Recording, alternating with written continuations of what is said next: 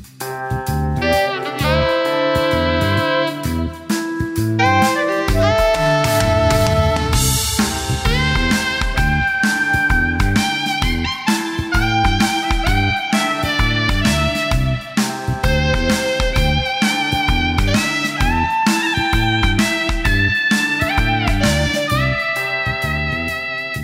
Chelsea. This is Andy. Welcome to Hugging and Learning, a podcast where we look back at very special episodes of TV from the past to see what they have to teach us today. Today we are watching season three, episode five of The Golden Girls. Isn't it romantic? You can watch it on Hulu, and it originally aired on November 8th, 1986. Ah, and the writers on this are creator Susan Harris and also Jeffrey Duteil, who, you might be interested to know, also wrote on a show called Throb. No. Yep, which I'd never heard of. IMDb describes Throb as a genial sitcom about a young record company exec and his attempts to discover new talent while scouting his own talent. Uh, it starred. Was this on Skinamax? The way you, uh. I mean, that's the way it's, it says new talent while scouting his own quote unquote talent. Talent. Gross. Ugh. It starred Jane Leeves, who is Daphne Moon on Frasier, Sure. and a teenage Paul Walker from Masterpiece Theater presents the Fast and the Furious series. Rest in peace, Paul Walker. I love that movie R.I.P. series so fucking much. And Hobbs and Shaw is just. Have you seen the Have you seen the trailer? Oh my god, it's it's fucking nuts. nutso. All this to say, no disrespect to Masterpiece Theater's uh, Fast and Furious. Chelsea, I'm hungry. I've got a snack I'm very excited about. Okay, So recently at the grocery store, I noticed that uh, Chips Ahoy is wilding out these days. yeah, Chips Ahoy is off the rails. and there are all kinds of new flavors and different combinations of things. Very cool. And so what I have today is Nabisco's Chewy Chips Ahoy made with Reese's peanut butter cups. Oh sure. You heard that right. These are Chips Ahoy cookies with tiny Reese's peanut butter cups and chocolate chips and peanut butter chips. Uh, Miles already in took them. three of them. Miles has walked away with the snack. Wow, Miles he's taken the lion's took share. All of them but one. Uh, I Chelsea. guess we'll split this one. Sitting in the movie show, thinking nasty thoughts.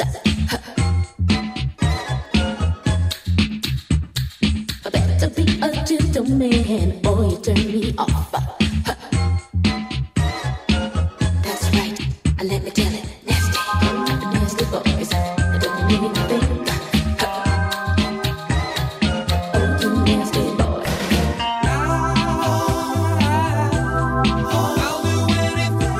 Well, disclaimer, by the way, I do not like Chewy Chips Ahoy. Hmm. My good friend Jessica Watts at one point pointed out that they're not as good as crunchy ones, and I haven't been able to disavow myself of that, or haven't been able to dispel that notion. I uh, like them. I'm always cognizant of the fact that whatever they put in them that makes them soft but doesn't spoil on the shelf is some very advanced type of chemical that I should not be putting into my body. Yeah, It does. I would be more comfortable- It decreases my enjoyment slightly. I would be more comfortable if they were using dark magic to do that. I'd be like, cool. Oh, demon stuff? Cool. cool, cool, cool. Pass it. However, in terms of enjoyability, Mm-hmm. I do enjoy them. I don't think these are terribly Reese's-y tasting. They just kind of tasted like regular chewy chips ahoy to me, which are fine. I like those. Yeah, I, I got it. I mean, I understood what they were going for, but uh, the execution falls a little short for me. I agree. All right, well, Chelsea, let's talk about a goddamn episode of television then. I would love to because you know of all the shows that we talk about, The Golden Girls is in my top five. I just love this show, and I feel like it's so smart and it holds up. The jokes hold up. It is one of the most beloved sitcoms of all time for a reason. This episode is going to deal with queer issues, hmm. LGBTQ plus issues, which the Golden Girls did with frequency Yeah. over the course of its run. It ran for seven seasons, 177 episodes from 1985 to 1992. For the for that reason, for its depiction of these issues, it is widely hailed as like an iconic series for queer people.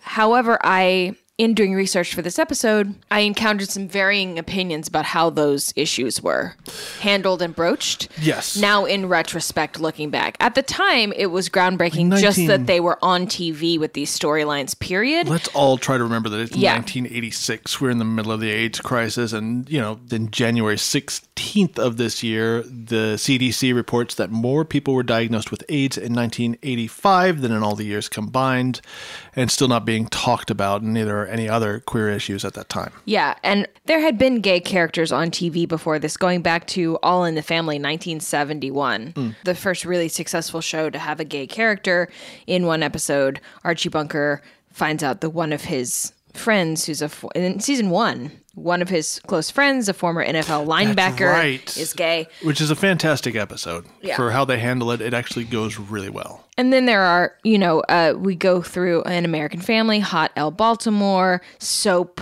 uh, Billy Crystal. Yeah. The Associates had a gay character, Saint Elsewhere, Designing Women broached a lot of queer issues as well. So we're this is not like the first time we've ever had a, a gay character on a major sitcom or no. major show, but this is a time at which people thought being gay was basically a death sentence. For sure. And also, this was speaking from personal experience. This is around the time. It'd be a couple years later, but the the church starts taking its hardcore stance against my the church that I went to started taking a hardcore stance against uh, uh, just being gay.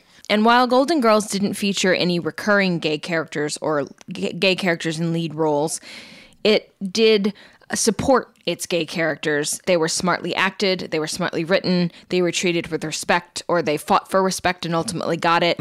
And the show helped to celebrate gay relationships at a time when they were seen as deadly. And they lived and loved and mourned just like everyone else. Millions of gay kids over the last decades have gotten to see these people and gotten to see the way that they could move through the world with respect and love from their friends and see gay love treated like just love, you know? Yeah. So, in those ways, uh, are there things that now looking back on it, you wish you could fine tune with a 2019 sensibility? Sure. But the fact that these issues were presented in this way at this time is truly groundbreaking. And I don't think that we can look at the Golden Girls and, and see their specific context as anything other than what was represented in other pop Of culture. course. It doesn't make it right, but it doesn't make it as malicious as, you know, like Golden Girls wasn't after anybody. Right. And so, they couldn't have been because they're very old and slow. They're very slow. They just need to take it easy. Mm-hmm. Again, in case you're somehow not familiar with the premise of the Golden Girls, four previously married women, now some widowed, some divorced, live together in Florida. They see each other through all the ups and downs associated with mm-hmm. this latter stage of life. They eat cheesecake. They are funny. Dorothy is played by Bea Arthur is the smart one. She's kind of arch and funny. Her mother Sophia is mean and blunt but also loving. Rose is the gullible, kind of dumb but sweet one, mm-hmm. and Blanche is the thirsty one. the thirsty archetype. We refer to her as the Blanche archetype when we talk about other shows. It's very true. And the show deals with everything from mortality to like in assisted suicide. You know, they're older. Uh, they there's plots about artificial insemination, AIDS, menopause. there was a menopause episode. um, menopause, doctors not believing you. Yes. Uh, Assault. Rose at some point gets addicted to painkillers. Yeah. Dorothy's Gambling addicted to gambling. um, yes. So, but a lot of the time it's dating hijinks, wacky neighbors, competition between the women over things like being volunteer of the year.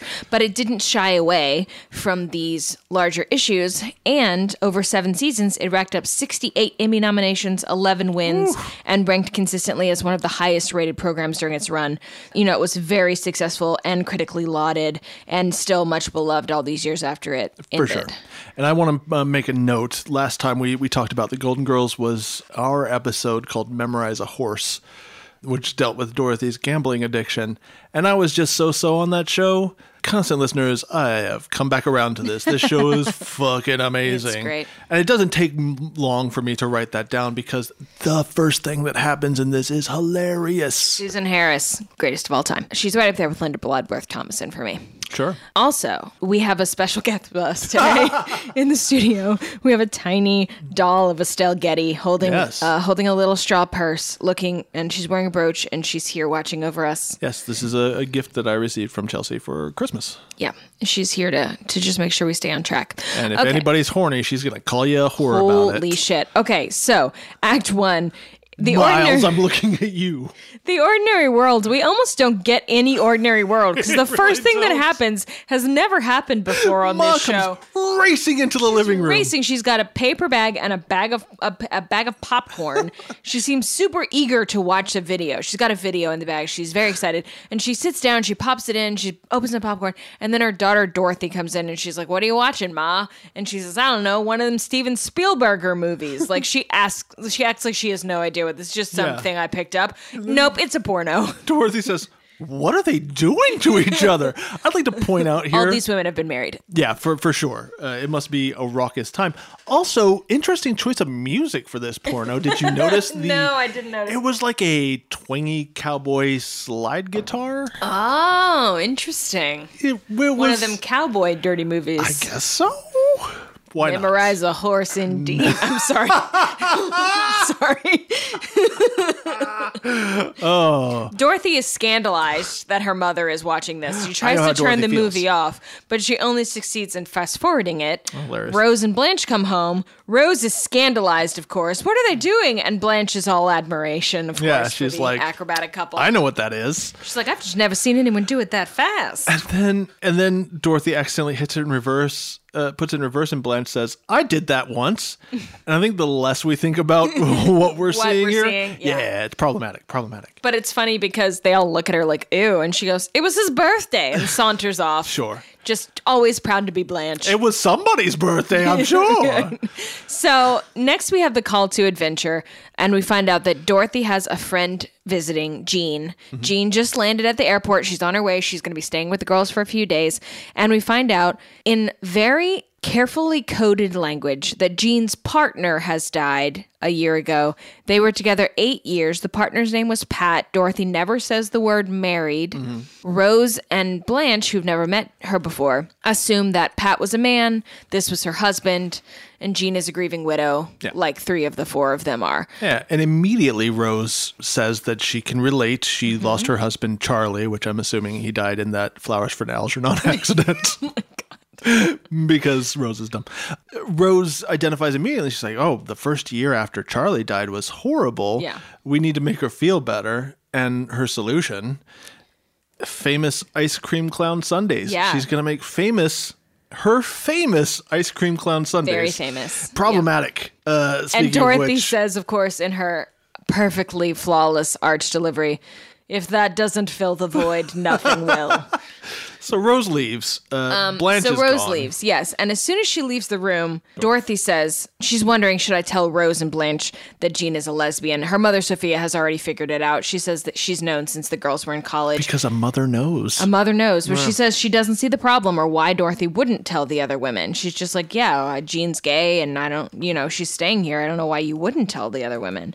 But Dorothy is, and this is a testament to her sensitivity that, especially in the mid 80s, you don't just out gay people yeah. you have to you ask you normally ask their preference you know like Sure. uh, so instead of just telling the girls she's like i want you know and then when jean arrives she asks jean like what do you want to do Yeah. about it so it is even now before the character's been introduced we have some sensitivity around the subject Absolutely. And, and and piggybacking on that, in case you were worried as an audience member, it's like, uh oh, are they going to discuss whether or not being gay is all right? Ma says, quote, Jean is a nice person. She happens to like girls instead of guys. Some people like cats instead of dogs. Frankly, I'd rather live with a lesbian than a cat. Unless, the, lesbian, sheds, then I don't know. it's phenomenal. I mean, just like so good look, it's just we've this has been like by the way, everything that we've talked about has happened in 2 minutes. Yeah. We've set everything up. The the way the show is written is just brilliant. Where uh, Jean's about to arrive, but before that, we've got everything. Yep We know like who thinks what and who feels what kind of a way. I think Blanche Who's has already? Blanche Blanche has already said, "Let's get that woman to fucking." yeah she's basically like i'm gonna take her to the club so um, Yeah, yeah, yeah. Uh, Blanche and Fifty Cent, both. You can find club. them both in the club. da club DA so club. So now we get into we've already crossed the first threshold. Jean arrives, and now we're in the special world, sure. the special world of a lesbian in the house. And now we start the majority of the storytelling. Yeah. And Sophia straight up asks Jean. Sophia says very bluntly, Yeah. "The lesbian thing. You keep that under wraps. Uh, so you, keep it tell people hat, keep that under your hat." And term. says, I'm not embarrassed about who I am, but you know your friends. Do you think they're the kind of people who can handle it? If they are, I'd rather tell them. Rose bursts through the kitchen door with her clown Sundaes, and Jean, because I assume she thinks Rose is quaint and dumb, She's she must also be small-minded and bigoted. So she looks she looks at Dorothy and goes, It'll be our little secret. Like any woman Yeah. that makes clown Sundaes is not ready to handle the fact that there's a lesbian in her home. It's just more piling on Rose.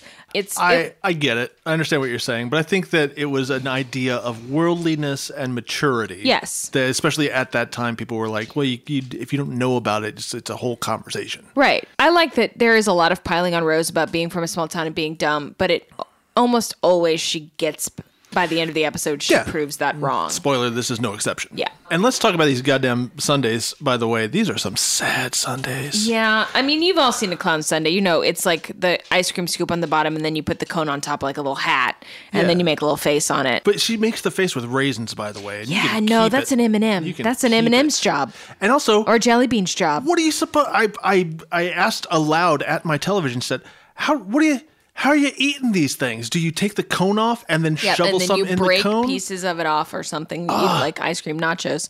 Yeah, it's really Sure. for it's just for the gram. It's just the the Well- initial picture, and then you, eating it is a mess. Ma, Ma immediately starts. I don't know why I concentrated on this like it was so many sleepy beagles. I I saw immediately that that Ma takes one and starts eating it with a spoon very Yeah. daintily. That's fine. Ma's immediately like, "Well, if there's ice cream in the room, the rest of you can continue chatting. I'll be over here." But then later, near the end of the scene, we see that Rose is just eating the cone by itself, Sure. like an uneducated barbarian. what? Nobody eats just cones, Rose. They're kind of delicious.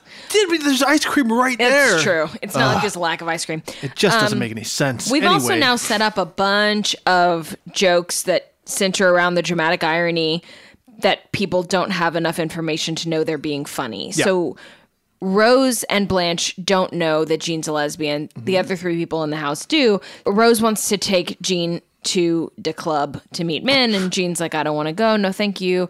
And Rose says, Maybe you're not ready for men. And Sophia says, You don't know the half of it. Exactly. Laugh track. There's a lot of that. There's a lot of that throughout the episode. Dorothy says, "You can stay in my room, Jean. Not a word, Ma." Yeah. So there's a lot of like some people don't know they're being funny, um, Mm-hmm. or don't have enough information to process why that's funny. Which people would be like, "What are you talking about? Yeah, exactly. What what'd you call me? Um, what'd you say about me? You So- fight, Dorothy? Let's fight. Fucking Golden Fight Club in the. The next morning over breakfast, Blanche, ever the Blanche, Mm-hmm. is harping, really harping on trying to get Jean to hook up with some random Really Floridian wants him to fuck a dude. And Jean just kind of demurs. But it turns out, we find out in this moment, that Jean was raised on a dairy farm just like Rose. And Rose could not be more delighted with this information. she would be less excited if Jean actually turned out to be her long lost sister. She'd be like, "Oh, okay, cool. Whatever, cool. You want some more coffee or what?" But dairy farm, that's for life. They sit down, they start talking very animatedly. The rest of the women leave the room like we don't really want to care about dairy farming. Hmm. And then Rose says, Jean, do you want to go to an early matinee? And they're really hitting it off. What could go wrong? Yeah. Or right. All right. Cut to a few days later. it's raining. Uh, It's raining. Sophia's gone back to the video store to get more smutty videos. She Lord. says she's she was sad to find out the Seven Brides for Seven Brothers was a musical, which did make me She laugh. was out in the pouring rain to rent more pornography. I love you, Estelle Getty. Because I assume it's Estelle Getty was like, well, maybe Ma should rent some porns. you know it doesn't exist yet, the internet. Not so- at all. They so we have to go out in the rain for porn. They wouldn't have understood it anyway. So Blanche says a troubling line, by the way. Uh, the rain reminds her of her first kiss, which happened in a shower. a shower. Yeah. Again, a lot of Blanche stuff. The Everyone's- less you think about it, Yeah, don't go too Yeah. deep with that. that's what Blanche said. Oh my god. Dorothy and Blanche are talking and they say, Oh, Jean and Rose must be having lunch together again. So now we get the idea it's several days later that Jean and Rose have been having lunches together. They're getting very close. And Blanche notices, she comments that every time she brings up the subject of men around Jean, either she or either Jean or Dorothy changes the subject. And Blanche thinks that she has sleuthed this out Yeah. and chalks this up to she's like, Jean is seeing a married man. She's real smug about it. Uh, I wasn't born yesterday. And Dorothy's like, Yep, you've hit the nail right on the head. So Rose comes in crying. Yep. And she says they saw Love Story and Terms of Endearment at the movies, and now she's just fucking wrecked. And I'm It's like, the- why? Yeah, why would anybody Why do this would you do to that themselves? to yourself? It's the Cry Me a River matinee at the Rialto. Why? I can only assume Justin Timberlake was there. oh Jesus! Jean asked to speak to Dorothy privately, and she says, "I'm leaving early." And Dorothy's like, "What, Jean? Why?" And she says, "It's because she hasn't met anybody like Rose in a long time." And, she And she's thinks she's falling, in love. Yeah. Obviously, obviously, this is a problem not because gay love is a problem, but because Rose is not gay, that we know. It's problematic. Jean feels kind of like I'm about to break my own heart. You know, like I'm hmm. going to fall for this person that is not going to reciprocate. And I got to get out of here before my feelings deepen. And Jean's like, I got to get I got to get out of here before my feelings deepen. I did not come to Florida to catch feelings. That's what she said in so many words. And so Dorothy doesn't respond that we see. That's the end Yeah, it's one of those things scene. where it's like this conversation should go on a little longer, and even though we cut away, what do they just stop talking? Yeah, right. Like that's the end of this conversation. Dorothy runs from the room. So Uh, cut You heard the music, and we have to stop talking. So cut to Dorothy's bedroom later that night. Dorothy lies awake in bed in a full face of makeup, trying to fall asleep next to her mother, who's in her room. Oh, this is a plot point. So Jean is sleeping in Sophia's room. Right. So she can have her own room as the guest, and Sophia and Dorothy are sharing a room and Yeah. a, a bed. Dorothy asks her mother, "What do you, what would you think if one of your kids were gay?" And Sophia says this line that I, I really tickled me. Dorothy, I know you don't get many dates, but stick with what you know. At your age, it's very hard to break into something new. It's very true. Uh, yeah, she at first she's like, I knew it. I knew Phil was gay, like their, their Dorothy's brother. I Dorothy's guess. brother, who will turn out to be a crossdresser. What? He's a married man and father, straight, identifies as straight, but will turn out to have like have been a crossdresser. And there's a whole Mother- episode about kink mother shaming. always knows. Mother knows. Uh, but then uh, again, just to make sure that nobody's getting the wrong impression here, she says, "It wouldn't change my feelings towards you, and I'd wish, uh, I'd wish you the, the all the happiness in the world." Yeah, she says, I w- if I had a gay child, I wouldn't love him one little bit less. Yeah. And in some of the articles that I read about the treatment of gay people on the Golden Girls, they specifically pointed to that line as Hmm. like a line that a lot of people would have been very heartened to hear. A lot sure. of gay kids and teens and adults even to hear this old cranky old Sicilian woman Yeah. say, if I had a gay kid, I wouldn't love him any any any less, and I would wish them all the happiness in the world. Absolutely. So, So then Dorothy yeah, says, yeah. Jean's in love with Rose, and Sophia laughs her butt off. cackles. She cannot stop laughing, like an old porn watching lady. She cackles. Which then makes Dorothy laugh. So then they're Yeah. both laughing because it's just kind of unlikely, and it's it's it's funny because Rose is Rose. well, sure. I mean, And then Blanche hears this from the hallway and bursts Yeah. in to see what's so funny. Which I'm like, Blanche, do we knock? Mind, mind your own fucking, business. knock. Number one. Are you just like wailing awake at night? Like, is someone having fun without me? Sophia starts by telling her Jean's a lesbian, and Blanche understands this as Lebanese. It's a stupid joke that they do really well. She's like, "Well, isn't Danny Thomas one of them?" and there's a long pause as the audience gets it, and then Dorothy's like, Lebanese, lesbian, yeah. not Lebanese." So then, then Blanche goes for the old, but Jean's a very attractive woman. She could have any man she wants, which I'm glad the show brings this up because this was kind of a common POV of like, oh, lesbians are the women that no men would date. You know, Oh, that was fair. kind of a. Uh, also, that was a thing of like, well, feminists to the ugly women that no men would date. That was Yeah, sort of a that's an important thing to- stupid common misunderstanding. So I'm kind of glad they bring that up, and then immediately really breaking down barriers left and right. yeah, Blanche goes, she could have any man she wants. And Dorothy counters with, she doesn't want them. Blanche says she's fine with it until Dorothy says that Rose has uh, she has feelings for Rose, and Blanche gets super jealous right away. It's it's the most Blanche response ever. She's like, Jean can do whatever she wants. And then they're like, she's in love with Rose. And Blanche is incensed. She's like, I'm so much hotter than Rose. Why is she? And the studio audience goes berserk with Absolutely. laughter. This is the funniest thing that's ever happened to them in their entire lives. Yeah, I wrote down that uh, Blanche gets super jealous slash horny. Not to say that she's turned on by this idea, but that I assume all of her emotions are informed by horniness. Yes, yes, yes. Like there's horniness at the core of her being, and then from that well springs uh, anger rest of them. horny or Yeah. sad horny. Yep. You and know. then she sort of prances out of the room in one of her many nightgowns. Every woman in this show has 77 nightgowns. Nightgowns You never see them in the same one two days in a row. It's like they go to bed in one nightgown and then in the morning, the breakfast, they change to their breakfast nightgown the next day. So Breakfast gown.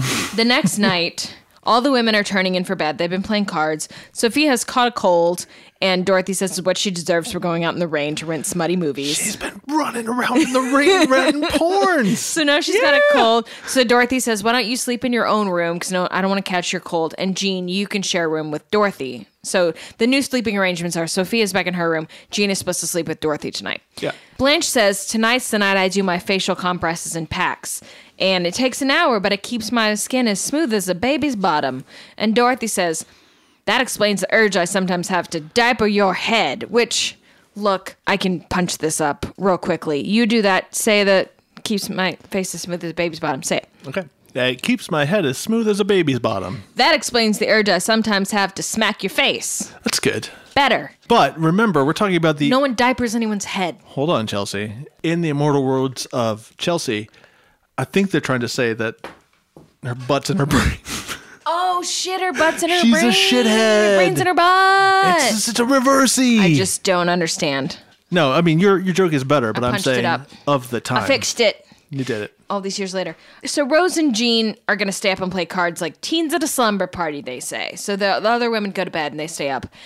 Rose talks about how her dad wouldn't let her go to the prom. My favorite joke of the episode. Same. Her prom, her dad wouldn't let her go to prom with the one British exchange student they had because of the language barrier. Hilarious. And Rose says, Daddy was a very caring and ignorant man. It's just and I perfect. laughed so hard. So then there's a, a sort of cut, and it's just to later on that night. They're still sitting around talking. and 2 a.m. It's 2 a.m. and they're they're talking about like how awful it is to lose somebody Yeah. and how lonely it feels, which will you know Yeah, swapping widow stories. swapping widow stories. And it's a good moment because even though Rose doesn't know that Jean is talking about Pat, who was a woman, it makes this point subtly that this is the same grief. The grief of Yeah. losing a person you were legally married to and the grief of losing a same sex partner is the same grief. So they realize it's 2 a.m. in the morning. 2 a.m. in the morning. Yep. ATM machine. I have to use the ATM machine at 2 o'clock in the morning FAQ questions, and make sure that I use my PIN number. And personal identification number. they used that last time, didn't Yep. they? Boy, Yep. these, oh, you girls. ladies. You golden, golden girls. so they have to go to bed, and Rose tells Jean she doesn't, you know, don't don't go wake up Dorothy. You can sleep in my room. Yeah. So this throws Jean into a bit of a tizzy because she's like, I, I'm, I- feel like I have to say something. And they've they've been bonding and sharing these really deep, intimate stories about how lonely it is to lose a partner. And Rose goes to bed, and Jean's in the bathroom, I guess. And we see a clock which says two twenty. So now we know it's twenty Oh. minutes later. I didn't see that. Yeah, so it's 20 minutes later, and Rose is asleep, and Jean kind of wakes her up, and Rose is a little bit half awake, and she says, Rose, I think you're special, and, and I, I'm so fond of you. And Rose is sort of mumbling reciprocation, like, You're special too, I'm fond of you as well. And then a light bulb goes on, and her eyes It's- fly open. It's the it's when she says, "I'm quite fond of you," which today I, I'm guessing meant something more to them. Today I'd be like, "Yeah, just friends. I get it." Yeah, no, but it was it was this tone of voice that was very loaded. Maybe that's and I think it's just a testament to Rose being not the you know like farm bred dumbass Yeah. that they're always trying to make her out to be. She she understands what's being said, and it kind of freaks her out a little bit, and so she starts pretending to snore. Right. And then Jean, you know, taking a hint, she goes to sleep on the couch in the room, which I didn't know you were allowed to do. I didn't know that you could put a couch in your bedroom. Oh yeah, man, you can Bedroom put a couch couches- anywhere it'll fit. Well, here's the fucking thing. Not only is there a bedroom couch, there's a bedroom armchair and a bedroom coffee table. Yep. I, my mind was blown. Yeah, just this is why I didn't area. notice the clock because I'm just like, what? You can do that? Yep, I've seen. Wait for it. Couches in kitchens. Which I love. That's madness. I love because then you can be like cooking and someone's coming over or your spouse is there, just like chilling on the couch drinking wine. Anyway, Well, no, put a I- couch anywhere a couch will fit. That's how I feel about it. You know what? I'm I'm I don't care what the Supreme Court says. You can put a couch anywhere a couch will fit. Here's my my solemn promise if I ever have the means to do so. A couch in every room of the Couch property. in every room, a chicken in every pot. Bathroom, couch, closet, couch. Bathroom feels excessive. Not the bathroom. no. Guest bathroom? Sure. You don't know what your guests need. You know what, we, what we'll do? Uh, We. You know what I'll do alone with my cats? when I decorate when I decorate your house. no, I was thinking of some imaginary wife. No, what we'll do is we'll put a fainting couch. There. Oh, It's a chaise classy. lounge. I like that. You know, Very classy. Like like women need. Yeah, because we do faint a lot. Faint at all. We fainted times. more when we were shoved into corsets and not fed. Unrelated. But we still faint. Okay, so now we're approaching You the get the vapors. It's fine. So, So Rose now- goes to sleep. Jean goes to sleep on the, the couch. Yeah, the music goes. Yeah. So now we're approaching the inmost cave. It's the next morning. Everyone's in a different nightgown than what they went to sleep in. Rose uh, comes says- into the kitchen. Dorothy and Blanche are chatting in the kitchen. No one has seen Jean. Rose comes in and says, Dorothy, can I speak to you alone? There's one problematic part of this scene where Dorothy's like, "Oh, uh, Jean didn't sleep in my room. She must have slept with Mom. Mom comes in, didn't sleep with me." Oh. And Blanche is there, and Blanche says, "Dorothy, you don't suppose that Jean would ever." Yeah, finish that thought, Blanche. What?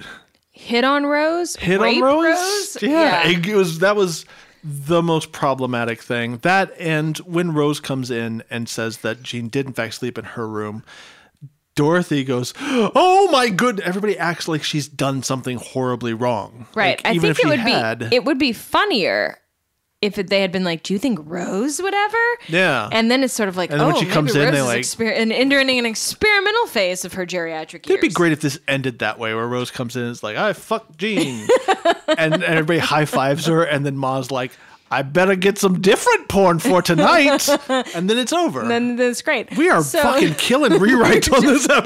punching it up. Somebody get us on this reboot, which you know is inevitable. Yep. So I just realized too in this moment that Jean and Pat had the perfect lesbian relationship for the 80s because Jean could refer to Pat and Pat could refer to Jean by their first names, Yeah. and, and people would just assume those were both men's names. It's like that documentary, uh, It's Pat. It was a great documentary. Yeah, it really taught us a thing or two. Made us think. And then stop thinking. So now Rose says to Dorothy, Jean is gay. And Dorothy goes, Yeah, every other woman in this house already knows that. They're speaking alone, yeah. I guess they're yeah, alone. she's hurt. She's like, You told everybody but me? Yeah, and Dorothy's like, "Look, I didn't even know if you would understand what it was." And and Rose goes, "I could have looked it up." and Rose actually, to her credit and to the credit of the writers, is more concerned in this moment for Jean's Yeah. feelings than anything else. She's not very- offended, she's not grossed out. Yes. She's like, "Jean has feelings for me that I don't reciprocate and now I'm worried." Yeah. Uh, what do I do? Um, how do I make this less awkward? How do I not break her heart? She didn't say any of this, but this is Rose's concern for Jean's feelings. Jean comes in with a suitcase. She's dressed. She's, She's ready like, to leave. I am going to go. yeah, and again, to her credit, Rose instead of being like, "See ya," I just remembered I have a I have to go memorize a horse. Uh, Rose says, "May I speak to Jean alone?" Yeah. and Dorothy leaves, and it's just the two of them. So now we have. We are uh, gonna do the supreme ordeal now, the climax of the action. Jean and Rose talk. It's it's brief. I was surprised at how quickly this gets done. Jean sort of apologizes. She she she says something along the lines of I shouldn't have said anything at all. I don't I I think that you should be free to tell anybody the way that you feel.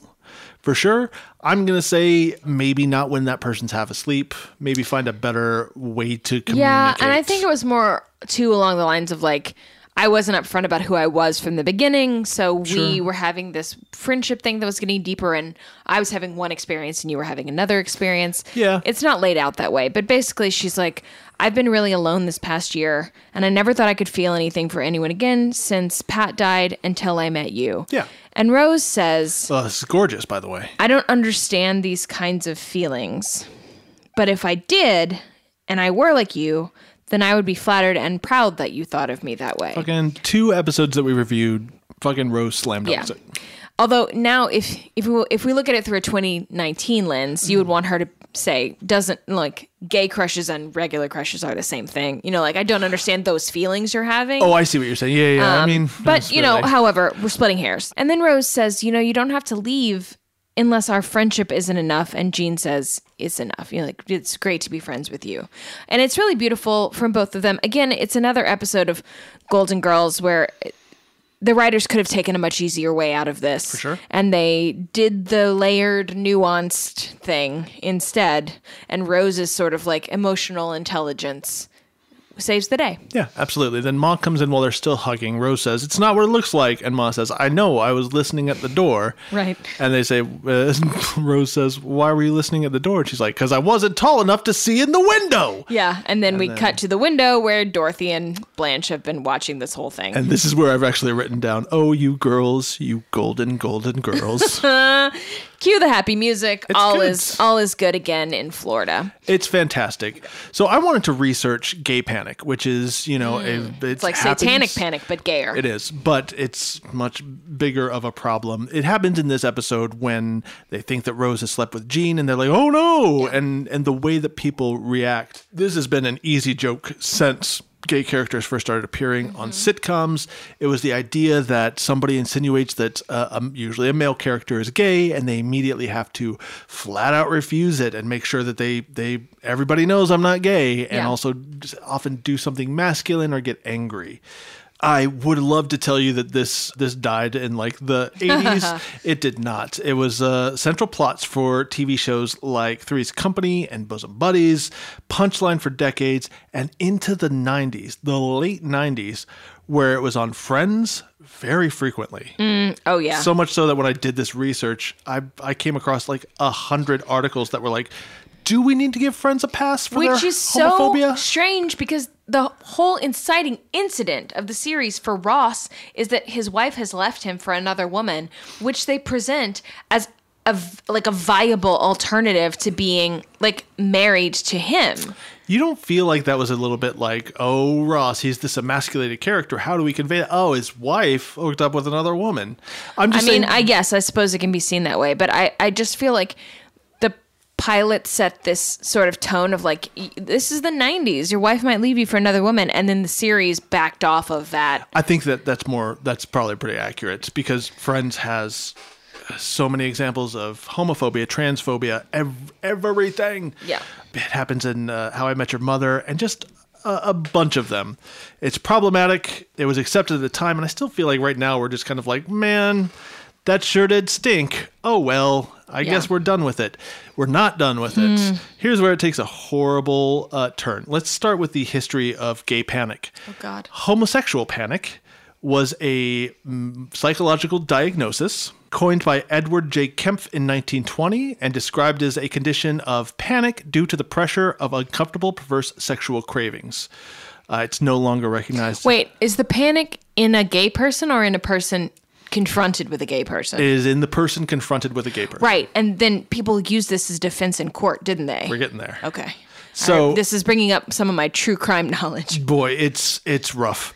The way that Kempf conducted his studies was to interview people who were institutionalized and related this uh, homosexual panic to people with hallucinations and delusions and suicidal ideation, really inflating what it was. Here's the problem. Number one, that any of this happened.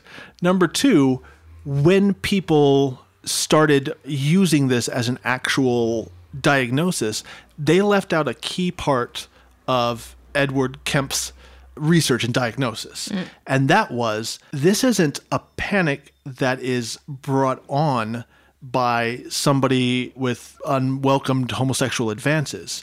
What the actual disorder, quote unquote, was is the fear of the gay feelings inside yourself that are stirred up. Oh. Which so I- it's like internalized self hatred. It is internalized self hate or internalized confusion or an idea that sexuality is binary Yeah. and therefore I, if I feel even a little weird, then there must be something horribly Right, wrong. Right. And this is what prompts people to first solicit dates from trans sex workers and then kill them. Yeah. It's Oh, like yeah. I can't deal with what I want.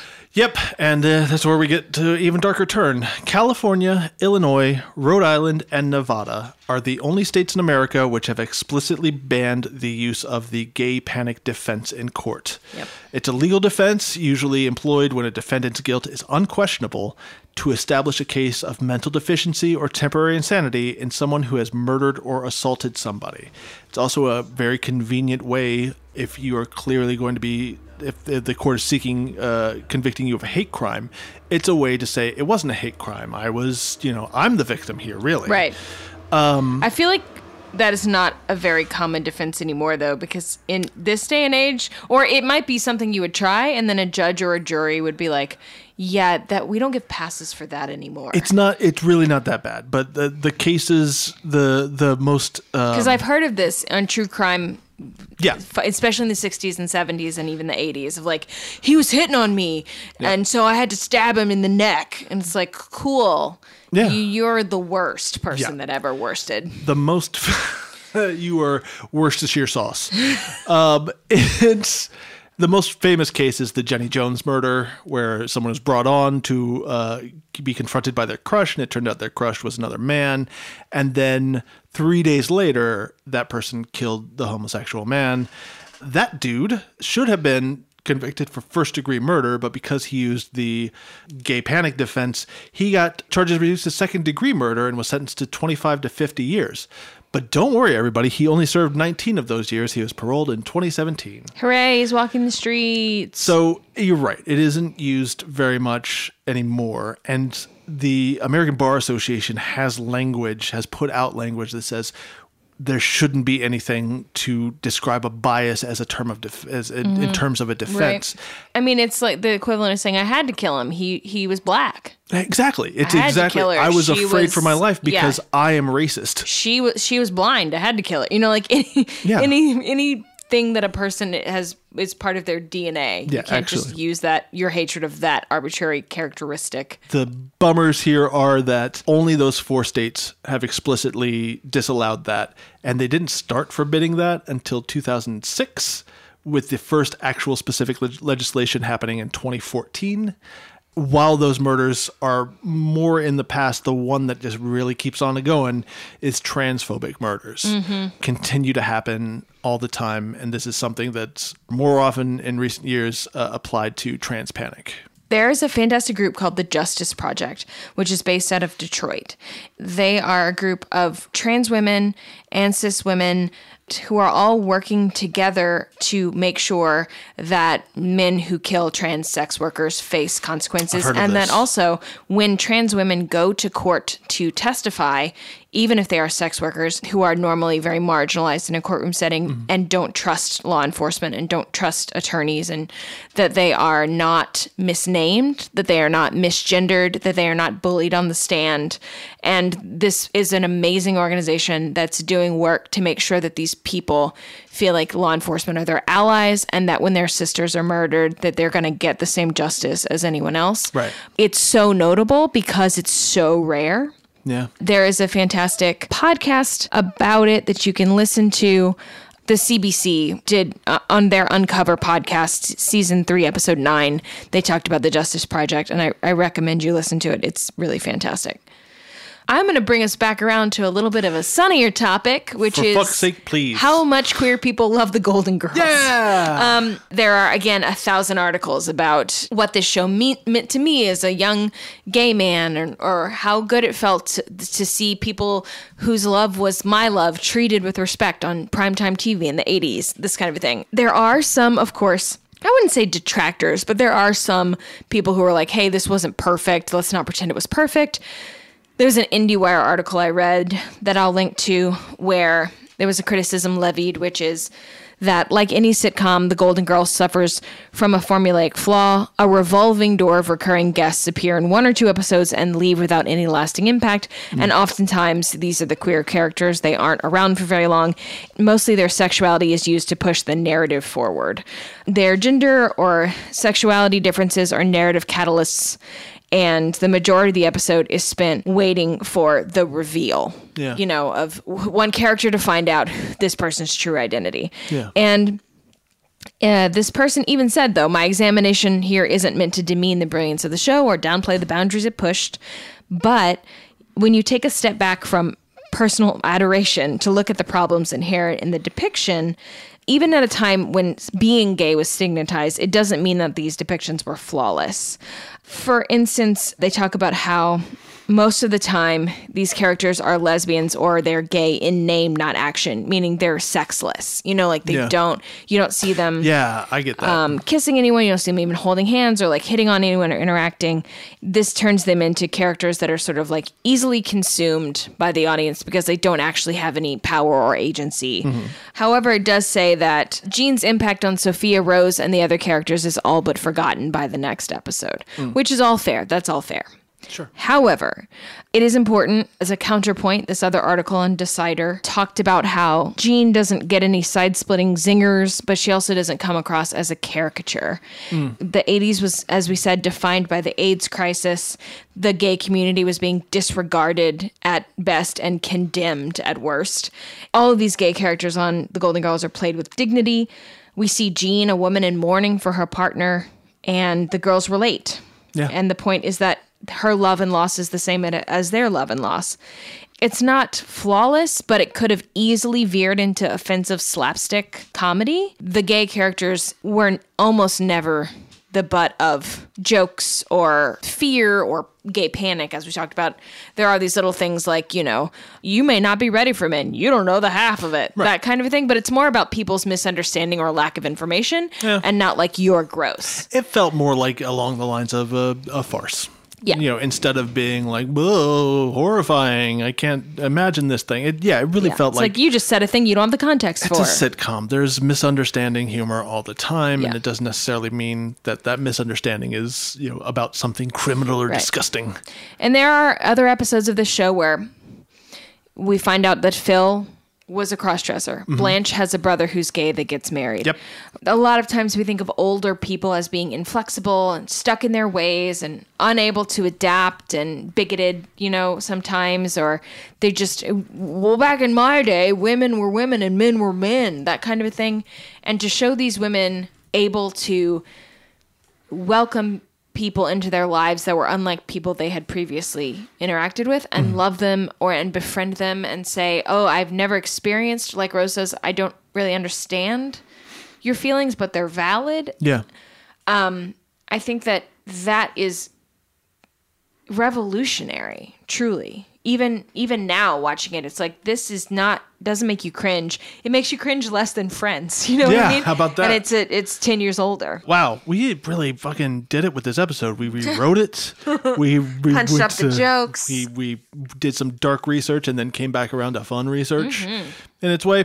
Hey, who'd you want to hug though? Oh man, I always want to hug Rose, Yeah. but no, you know what? I'm sorry. I always want to hug Ma because I feel like Ma gives the best hug. I want to hug all these ladies. Yeah, I do too. I also with this episode, I really want to hug Jean because she's going through it right now. She's Yeah. in a you know in a mourning place, and then she's just developed a crush on someone that's not going to reciprocate, and we've all been there. Mm-hmm. So I feel like Jean needs a hug.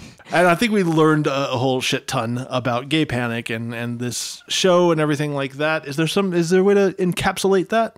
Yeah, I guess I've always sort of known because it's in the zeitgeist that Golden Girls was like a seminal show for queer people, especially gay men.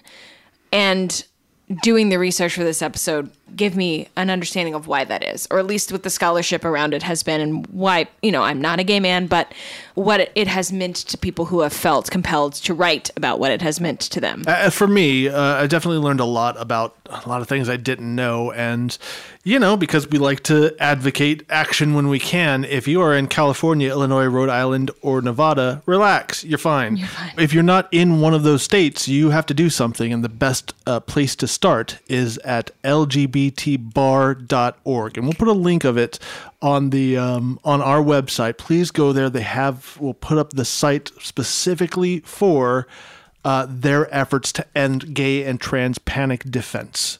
So go there, especially yeah. If you're not in those four states, it really needs to be something we, we get off the books. in addition to fighting for legislation that makes the judicial system fairer for all people, if you want to, in the vein of the Golden Girls, do something positive for LGBTQ plus youth. You should check out working with or donating to the National Youth Advocacy Coalition, which is a national group that fights to end discrimination against LGBT youth.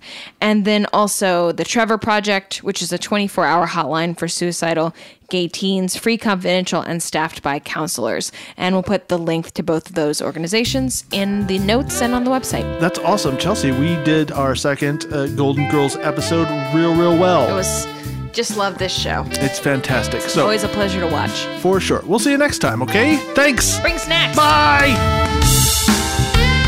Thank you for listening to Hugging and Learning. If you want to visit us online, our website is huggingandlearning.com, where you can find links to all the articles we talked about today, as well as our post office box where you can mail us snacks. Subscribe to our podcast, rate and review, and tell your friends about us. If you want to drop us a line, you can email us at huggingandlearningpodcast at gmail.com. You can tell us about the experiences you've had with things we talked about. Or you can send us suggestions on which episodes we should do next. our podcast is produced by Miles Pulaski, who also wrote our theme Music. I'm Andrew. And I'm Chelsea. See you next time. Bring snacks.